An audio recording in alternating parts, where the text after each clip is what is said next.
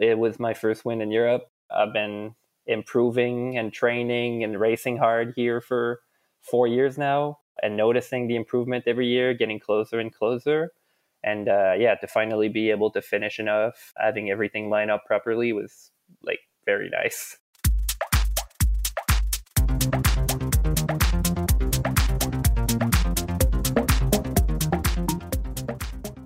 Welcome to the Canadian Cycling Magazine podcast. I'm Matthew Pioro. You just heard from Pierre Andre Cote. He was speaking about an important win at the Grand Prix Criquielion, which ran last month. Cote races for Human Powered Health. He's now in his fourth year with the pro team, which is based in the US.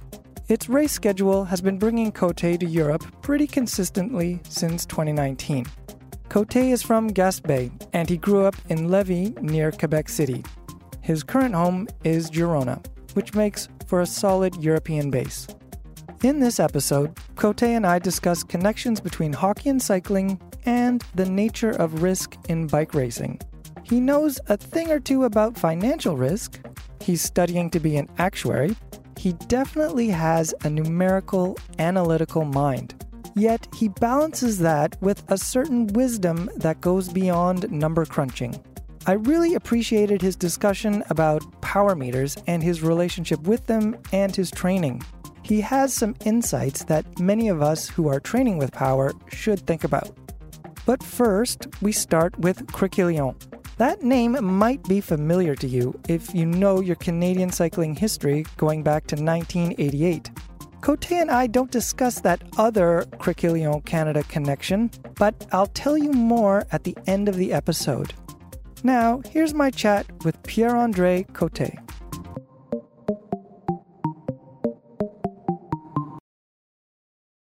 Pierre Andre Cote, recently you won the Grand Prix Criquielion. It is a one day stage race in Belgium. What did you know about that race beforehand? I guess we didn't know much about it. We were actually informed by uh, Hendrik, our new director this year, with a ton of experience in Belgium, that it was named after Claude Criquielion, a really successful bike racer in Belgium. And what did you know of the uh, the course before getting there? It was a very interesting course, actually. A little bit like a Kermesse, just 13 or 15, yeah, around 15k laps, I think, maybe 20 but pretty short laps that you do a few times. I think it was eight laps, nine laps, uh, with some tiny roads, with some climbs, a little bit of cobbles, a little bit for everyone, basically, a little bit of fun for any type of rider. So, uh, suggesting a very open race with uh, with only us as a Pro Conti team in there. So probably not a controlled race. So we were all pretty excited to go racing, actually. And was this a target for you? Did you like mark that one on your calendar or did you just show up open open to race? The latter, yeah. we we showed up pretty open to race. Uh, it's great to mix in some point twos uh, in uh, in our calendar with the point ones and point pros. It's great to just go back to being the team under pressure and feel like you're controlling the race. You know, because let's be honest, when we're doing races like Kuurne Bruxelles Kuurne, it's more like trying to be opportunistic and punch above your weight and not really be the team that will be under pressure and try to control the race, right? So it kind of got me back to my roots of racing in Quebec, in Tour de Beauce, Saguenay, trying to figure out how to win the race from the front and really be aggressive. And also, like, yeah, deal with the pressure of being the team that everyone's watching. So it was quite refreshing, actually. Was there any time during the race where you felt, maybe you or the team felt that, oh, maybe things aren't looking good or we aren't controlling as well as we should? Honestly, it went very well. So the original plan was to basically be in every single group that went up the road. We were on a reduced quad because a bunch of guys are sick, and then we had uh, some guys crash in the in the previous races. So it was only five of us, uh, one of the guys, Gage Hecht, uh, was sick, but did like an amazing job too. So, with only four and a half guys to start with, let's be honest, we really didn't want to be in a position that we had to ride. So, the best way to not be in that position was to basically be in every single move that went up the road. But uh, when you're the team that's going to be watched by everyone, then once human powered health was in a breakaway, then everybody felt like that breakaway would go to the line. So everyone wanted to be in that breakaway. So it created a scenario where it took over two hours for the breakaway to go. But that was super nice. Like, honestly, there was literally not a single situation I think that we were not in control. We, the guy did an amazing job. We were protecting Zook, but Colin, August, Gage, and I, we just took turns and basically covered everything until my move went. Um, somewhat serious move went just before mine with Colin and Gage. We were golden, like two guys out of eight, but then it got shut down a lap later. And then I went in a group of six and uh, stayed there for a little while. And then, uh, yeah, so like we were under control for that whole first part of the race. So uh, you mentioned Zook, Nicholas Zukowski. He's your, your teammate. He was the protected rider, but um, and he finished fourth. But what happened in the final shuffle there? Um, because eh, I think both you and he were in that final move or close to that final move. Yeah, exactly. So once I made it to the breakaway, uh, it was not really like a early breakaway situation anymore because we were like halfway through the race. It was more like a race finish threatening kind of move. Just we went racing and we went hard, so we were never given more than fifty seconds to a minute. We just started racing basically for the finish earlier on. And I think with three laps to go, two laps to go, like 50K to go, a group of 20 bridged to us, which the guys followed, which was perfect. We had basically August, Nicola, and uh, Colin in that group. Then we got out of this group with a group of six, and we were three of us human powered out in that group with Zook and Colin. So we had three out of six. Those were like perfect odds. And yeah, so since we had been protecting Zook, we knew we had the winning card in there for sure. Colin and I rode pretty hard. Zook obviously rode the breakaway as well. You can just sit on. And then we eventually dropped another guy from the breakaway. So we went to three out of five. Colin wasn't feeling perfect, so he did the most work in the breakaway, making sure that we won the battle against the peloton because we were pretty confident about our ability to beat the other guys in the breakaway. So at that point, it was more about staying away than figuring out how to beat the other guys from that move. And then it was a game just Zook and I basically attacking one after the other to try and crack the others in the breakaway. And I think he fell short a little bit at the end. The finish wasn't like perfectly suited to attack. Zook ended up attacking in like a false flat downhill. The guys could benefit from the draft a lot, right? From the nature of a false flat downhill, you can easily shelter. So yeah, Zook lacked a little bit of power there because you know it's at the end of the race, and yeah, it was easy to follow on the false flat downhill. But then think a guy from Minerva attacked uh, maybe a K from the line, and then Zook did a perfect job just keeping me within st- striking distance. Uh, he trusted my sprint, and then I just had to finish it off, and that was it. You've won races before. You've won stages of the Grand Prix Cycliste de Saguenay, as well as Beauce, and the National Criterium Championship race in 2017. You did mention that the the style of racing here at the Grand Prix Criquielion reminded you a bit of racing in, in these North American events, um, especially on a team as strong as Human Powered Health. But what does this win, um, or how does this win compare with your other wins that you've had at a, at a, pro level? I think it's still a big step forward, to be honest. Firstly, because it's a one day race, I've won a bunch of stages and stage races, but this one was like a one day race. So you win the day, but you win the race basically. And then it's in Europe. It was my first win in Europe. I've won, uh, I think, yeah, five times at a UCI level back in North America. But yeah, this one was very like the first one in Europe. I've been improving and training and racing hard here for four years now and noticing the improvement every year, getting closer and closer and uh, yeah to finally be able to finish enough having everything line up properly was like very nice now unfortunately you got sick soon afterwards illness seems to be going through the ranks of the pro peloton this spring it always seems riders seem a bit more susceptible to catching bugs because they tax their bodies in training and racing which lowers their defenses against colds and flus and other illnesses but uh, tell me more about that challenge that you and your fellow riders face this spring. Yeah, there there does seems to be a little bit more uh, problem with illnesses and injuries this year. I think it could be two factors. Like I'm not a doctor, but I feel like a little bit of it could be because a bunch of us pro riders ended up getting COVID at some point, and maybe like the immune systems are a little bit on the back foot still from that. So you go back to racing because obviously you want to race your bike. You like you do all the protocol, five, ten days off, but then yeah, maybe you're still a little tired.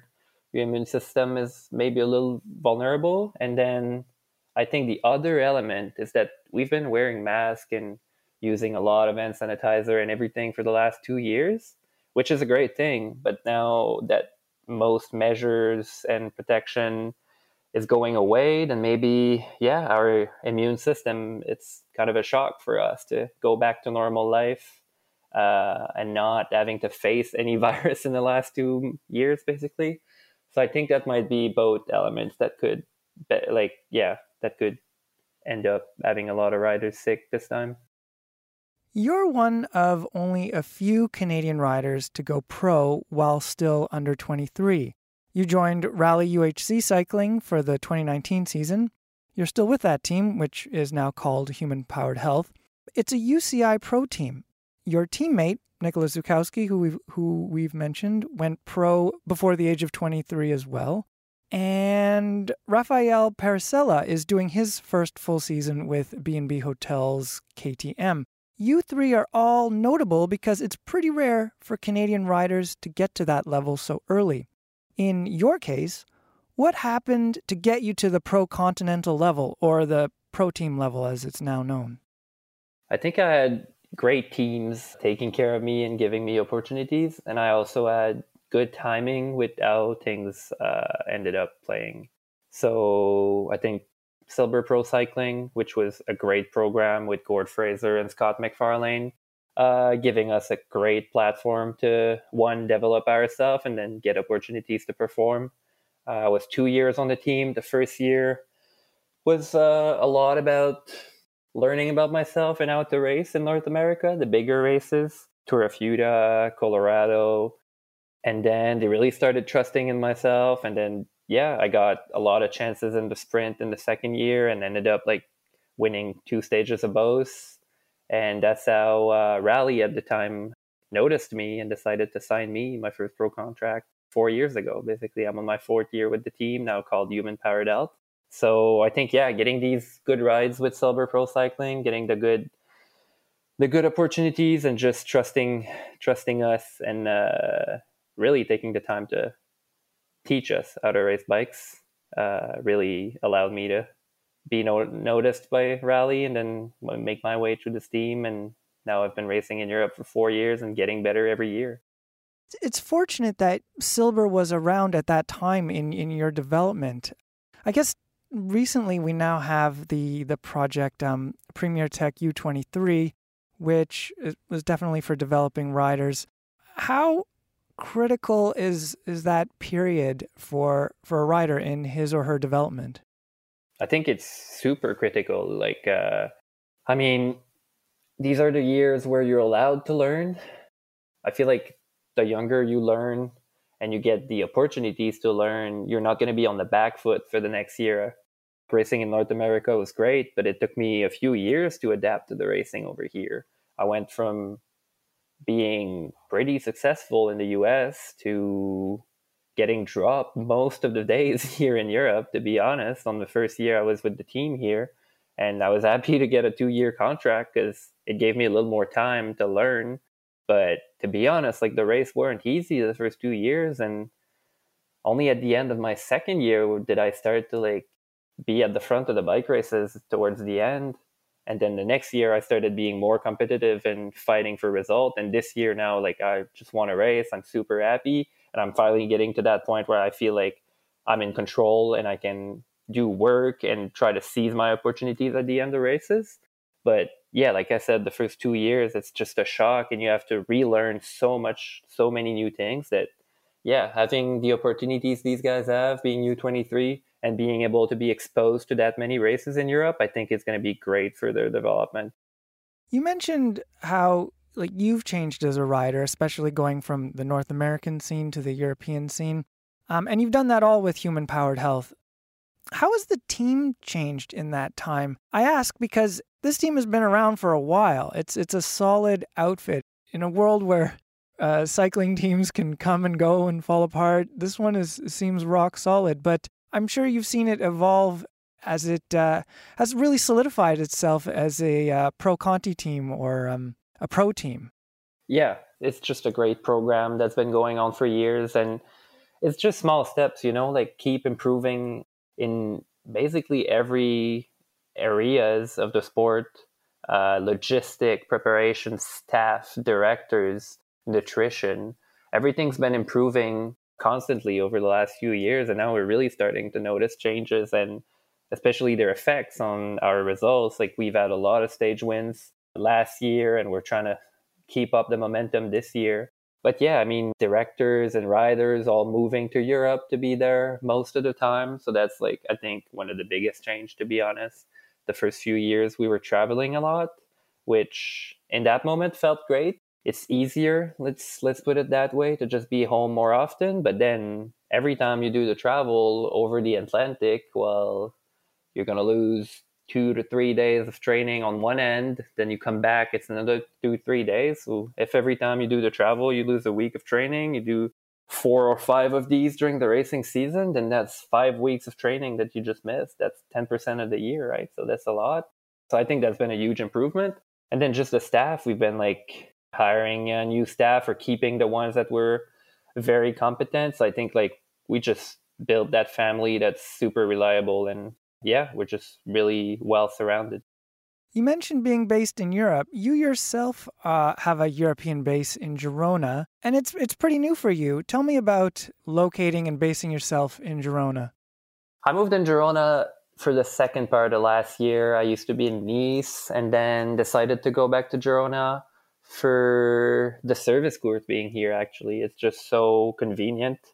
Uh, it's small details, but just when something breaks on your bike or you need pieces of equipment, parts, uh, it's much easier than getting stuff shipped and then having to wait a few days, like or having to wait in a bike shop trying to get your bike sorted out. Maybe like during the pandemic, it could take weeks, so I had to order stuff from the service course and trying to fix it my own way. So yeah, just being over here, great riding and a lot of people to ride with. A lot of the guys from the team are are here now. So yeah, being in Girona is really good, and really having a second home here in Europe, I think, is a game changer. To be honest, it has a lot of value. Um, like if any of the younger riders who wants to make it as professionals in Europe are listening, I think it does have a lot of value to really have a second home over here. You want to be excited about going home in between the races. You don't want it to feel like a burden. Sometimes it's a little more expensive to get a nice place, but honestly, it needs to be your safe place and a place you're looking forward to going back in between the races because you're supposed to rest and enjoy your time. And it's small details. Just I had my girlfriend over here staying with me for the last three months, and uh, now she's gone because she she has her own objectives on the track. She's a track cyclist, Lily, so she's back in Milton uh, trying to prep for the World Cup but uh, yeah, like when she left, I just realized that I've been here for three months, and I literally feel like I left a day ago. Like I'm not homesick at all. So it was really a game changer from past year, where after three, four, five months, you're starting to feel homesick. You're excited to go back for nationals, and then keeps your head a little bit off what's important, the, the preparation for your bike races. So yeah, small details like that that just makes you happier and makes you really excited to go back home between the races, I think is really important. You mentioned a service course. I almost feel because it's Girona, I have to clarify. You mean service course like the logistics center for your team, not the uh, the uh, sort of what is it a cafe a bike shop? That's also yeah yeah no exactly. It's exactly yeah or or logistics center. Yeah exactly with the mechanics and all the bike parts. Right there is that famous other famous service course there. Do you which also though speaks to the um the bike culture in Girona. You must uh, run into tons of cyclists all the time. Yes and some people don't like that about Girona. I think uh some yeah some americans from the team that they, don't like running into people they know every single second you want to go to the grocery store and kind of switch off from cycling. But to be honest for me it hasn't been an issue. I think i'm fairly new to the sport and i don't know that many people. So like i'll be running across really good cyclists but i don't i won't even recognize them. So it's not an issue for me honestly Uh, so yeah, it, it's not been an issue for me, but I can understand that some people, yeah, being constantly reminded that you're surrounded by pros who are also trying to make it can be can be a little annoying. I want to go back to your early uh, roots in cycling. Actually, before cycling, you, like many Canadian kids, you grew up playing hockey. And not surprisingly, there are other Canadian riders who started out on the rink. Is there anything about hockey that helps to build good cyclists? Or is the hockey and cycling connection just from the athleticism that um, these kids might have and it's maybe transferable between the sports? I would say the athleticism for sure. Uh, maybe like some anaerobic power from from the from the hockey ring. I think, yeah. When I started cycling, I was really good anaerobically, probably because the the hockey player as I was. But yeah, I think what interested me the most in hockey is what got me into cycling, like the preparation and being fit. I don't think I was a good hockey player. I think I was a good athlete and I could play hockey, but I didn't have the hockey sense and like the raw talent that it takes to be a great hockey player. I was just a good skater, a good shooter. Like I had all the attributes. I was a good athlete, but I wasn't a great hockey player, you know? So, and that got me into cycling because all that preparation you do, eating well, recovering, training, be a good athlete, then I feel like you get rewarded more from it in a sport like cycling than a sport like hockey, where there's so much like hockey sense and talent to it. I want to talk about another facet. You are studying to be an actuary at the University of Laval. How is it being a full time bike racer and a student? How do you balance all that stuff? It's definitely not always easy, but as you mentioned it, it brings great balance. It's been getting tougher and tougher because I'm over here in Europe more and more, and the program isn't really made to be followed remotely. Uh, a lot of classes are supposed to be in presence, but now I'm like a little in too deep. Like I've got, I think, 70 out of 10, 90 credits. Like I'm really like really close to finishing. So I'm not thinking about stopping. Like if I was really early in the stages of the program, maybe I would think about doing something else that's easier to do remotely because that's been the like major hiccup is like having classes that you're supposed to be there and like i understand that what i'm asking is pretty complicated because i'm not supposed to study at université laval and be away all the time but the program and the head of the program has been really great trying to make things easier for me so yeah it brings great balance to my life i think because there's always something else to rely on. So when cycling is not going my way, then I can throw myself into school and then that's going great. And when school is not going my way, then I can throw myself into cycling and it's going pretty well. So, you know, like especially like I had COVID earlier this week, uh, this year, and I had 10 days off. And honestly, you can easily get into a pretty dark place if you have 10 days off, just thinking about, oh, you're not reaching your objectives and not doing what you should be doing, like all the prep to reach those objectives.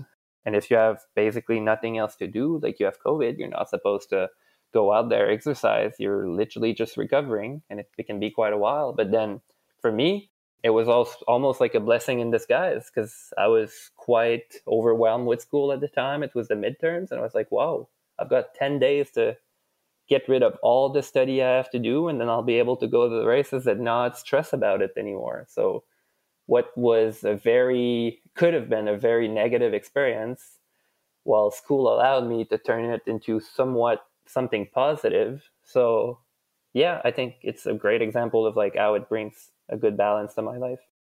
An actuary studies and, and manages risk in financial situation. There's risk in cycling especially i think in, in a sprint. Also you have to gauge say the risk of letting a rider go up the road or to chase that rider down. Tell me about your relationship with risk. You know, that's quite funny because, well, I'll, I'll, I'll start with numbers to be honest, because like an actuary plays a lot with numbers, and I like relying on being natural on the bike and your feeling. So that's like a big difference. I think like I'm really number oriented when I'm off the bike with all the statistics and the actuarial stuff, but then on the bike, of course, like I'm using power meter and analyzing all the data, but I also like want to rely on how you feel.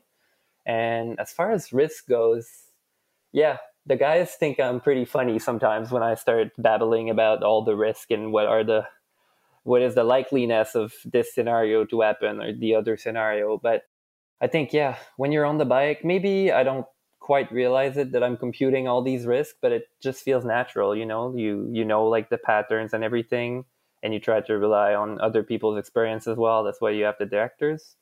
So yeah, I don't I don't think I like recall any time that I really like used any statistical knowledge to analyze uh, any situation, but I think yeah, I probably have like a mind that's oriented towards that, so I don't realize it, but I'm using it more than I think. I'm sure. What's the riskiest move you've made in a race? Now, I don't. It doesn't necessarily have to be dangerous, but like where where it was a calculated risk. Um, it's hard to single out on one move, but as you said, like it's calculated. It's going to be a great like uh, risk reward ratio, you know. Um, and I actually have trouble to take risk earlier in the race, like to get in the breakaway and stuff like that. When you really have to be in the breakaway, then it's a little easier. But then, yeah, the first 100K of a race, when you're saving energy and everyone's trying to be chill, trying to eat and everything, I tend to have a little more trouble to defend my position and take the risk needed to save that energy.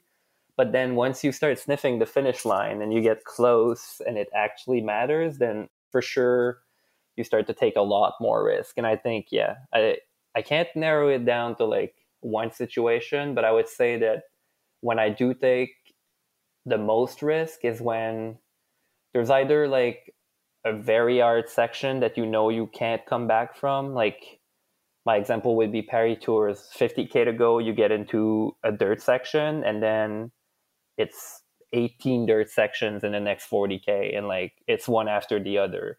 So if you're not in position for the first one it, there's not going to be a reshuffle. It's just going to go like people are going to get spat out the back from that point but you're not going to move up anymore. So basically you get to that 50k mark point with 50k to go and you either get to the front or you're not in the race anymore. So of course like your willingness to take risk gets a lot a lot uh, higher, basically, because if you're not taking these risks and if you're not at the front, then your race is over anyway. So it's yeah, it's a little more rewarding for sure. So you're taking more risk. I find it interesting that you say you you like to sort of ride by feel or ride by intuition which to be honest once i found out that you were you know studying math and statistics or using those in your in your studies i was like oh this must be a numbers guy he must be like watching his power data and his head unit. But um, do you, you do you kind of you know let the screen go dark on your head unit when you're out riding? No, no, no. I do look at it, but it's also like you have to adapt because as a pro, you're going to ride multiple bikes with multiple different power meters, and they're they're great. They're great tools, but they're accurate in relation to themselves, right? So from one power meter to another, you might have two percent so if one of your parameters meters 2% high and then one of them is 2% low, a 4% spread when you know yourself as much as we do is a very big spread. It's the difference between being on a great day where you're flying and on a day where you think you might be getting sick. So at some point, you got to kind of feel how you're feeling. Uh, it could be easy to like just bang your your end against uh, your head against the wall, thinking that the numbers are not what they should be. But it could also be just your power meter doing weird stuff on that day. So like, yeah, in the last year, I've been working a lot on just doing my efforts that my coach is asking me to do. And if the power meter is saying 20, 40 watts lower than what I should be doing, I'm not going to go back home and just throw the training away because I could be wasting a great day that's just influenced by the power meters reading, right? So just going to go all out for whatever effort or not all out, like the intensity that I'm supposed to do and whatever it says, then it says it and then we can assess. But if I feel good and the, and the numbers are just low, then I'm not going to like stop riding and wonder what the problem is, right? So yeah, I think you've got to find the balance between analyzing post ride and using these numbers, but also not go crazy while you're on the bike. Is there any technical element in cycling that you're working on right now? Like maybe something in your sprint or maybe it's your your time trial position? Is there any technique that you're trying to improve upon? Last year I started working on my time trial again to be honest. Uh, as a junior I was a very good time trialist and then when I got on Silber we had a bunch of very good time trialists so there wasn't a lot of space in that area and I turned more into a sprinter so all the time that I would take to do the time trial uh, trainings turned into motor pacing and sprint. And uh, last year, I tried to become more of a complete rider and worked on my TT, got some good results. And this year, I haven't done any TT yet, but uh, my prep is going to start soon for nationals because that is going to be an objective of mine. So just yeah, trying to get into the tech, the position, uh, and obviously just spend a lot of time on the bike to get used to that position and get comfortable into it. So that's probably going to be the focus, yeah, for the next couple of months before nationals. You mentioned nationals, uh, but what else is next for you in the season ahead? To be honest, it's quite unclear. So I, I don't have much to say about it. Like I can say what I'm immediately going to do. Like I'm going to go to uh, Giro de Sicilia and then Tour of Greece. But then, yeah, afterwards, I did like, except from nationals, then like we have a rough plan, but who's going where is not yet decided. Is it so open because just that's the nature of racing nowadays because of the past two years of the pandemic? Things are just always in flux? Yeah, a little bit. And, uh, you know, as a pro Conti team, you're always kind of uh, waiting on races, race invites and everything. So not everything is set in stone, like ahead a lot. And uh, yeah, with all the illnesses and everything, you end up like spending a lot of time making plans and then you have to change everything. So yeah, we have a rough idea of what I'm supposed like I'm probably gonna do, but still like I could be I could be racing Swiss before nationals, which seems unlikely to me, but it could happen also. Like so yeah, in the last two years we we've got to adapt. But it's great because you get like a lot of racing days and I'm not like a grand tour rider who's going to train for four months and not race and just like prep massively for that one event. Like I'm more of an opportunistic rider, so I just want to get like a lot of shot at it, and I'm just going to race aggressively and try to make out of mo- the most out of like every single race day, basically, no matter what the race is. Well, I hope those opportunities uh, present themselves this year, wherever they may be, whether more races in Europe or maybe back in North America. But um, Pierre Andre, thank you very much for, for speaking with me today. Well, thanks a lot. It was a pleasure.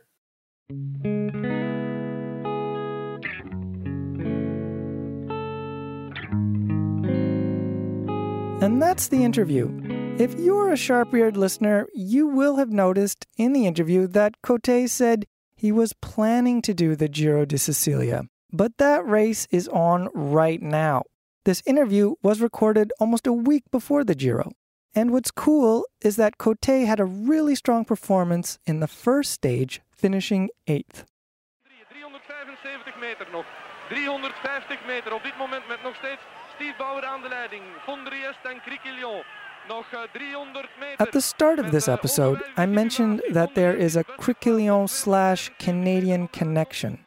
In 1988, Maurizio Fondriest Claude Criquielion and Steve Bauer from Fenwick, Ontario, came to the closing meters of the World Championship road race. Bauer launched a sprint. Criquielion tried to come between Bauer and the barriers. Criquielion crashed. Fondriest won.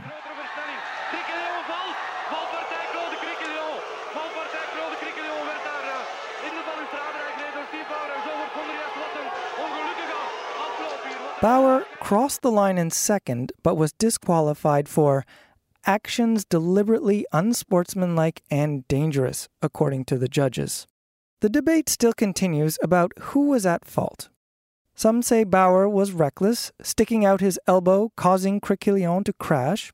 Others say Criquielion hit Bauer first, and the Canadian's elbow came out so he could maintain his balance. After the race, police had to guard Bauer's home in Belgium he had received threats from supporters of Criquielion. Criquielion later sued Bauer for assault and $1.5 million in damages. Roughly three and a half years after the race, a judge did not rule in favor of the Belgian rider.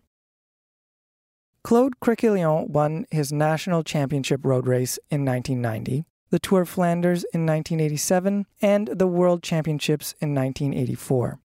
He died February 18, 2015. The race that Pierre Andre Cote won in March, the Grand Prix Criquielion, was first run in 1995 in honor of the Belgian racer.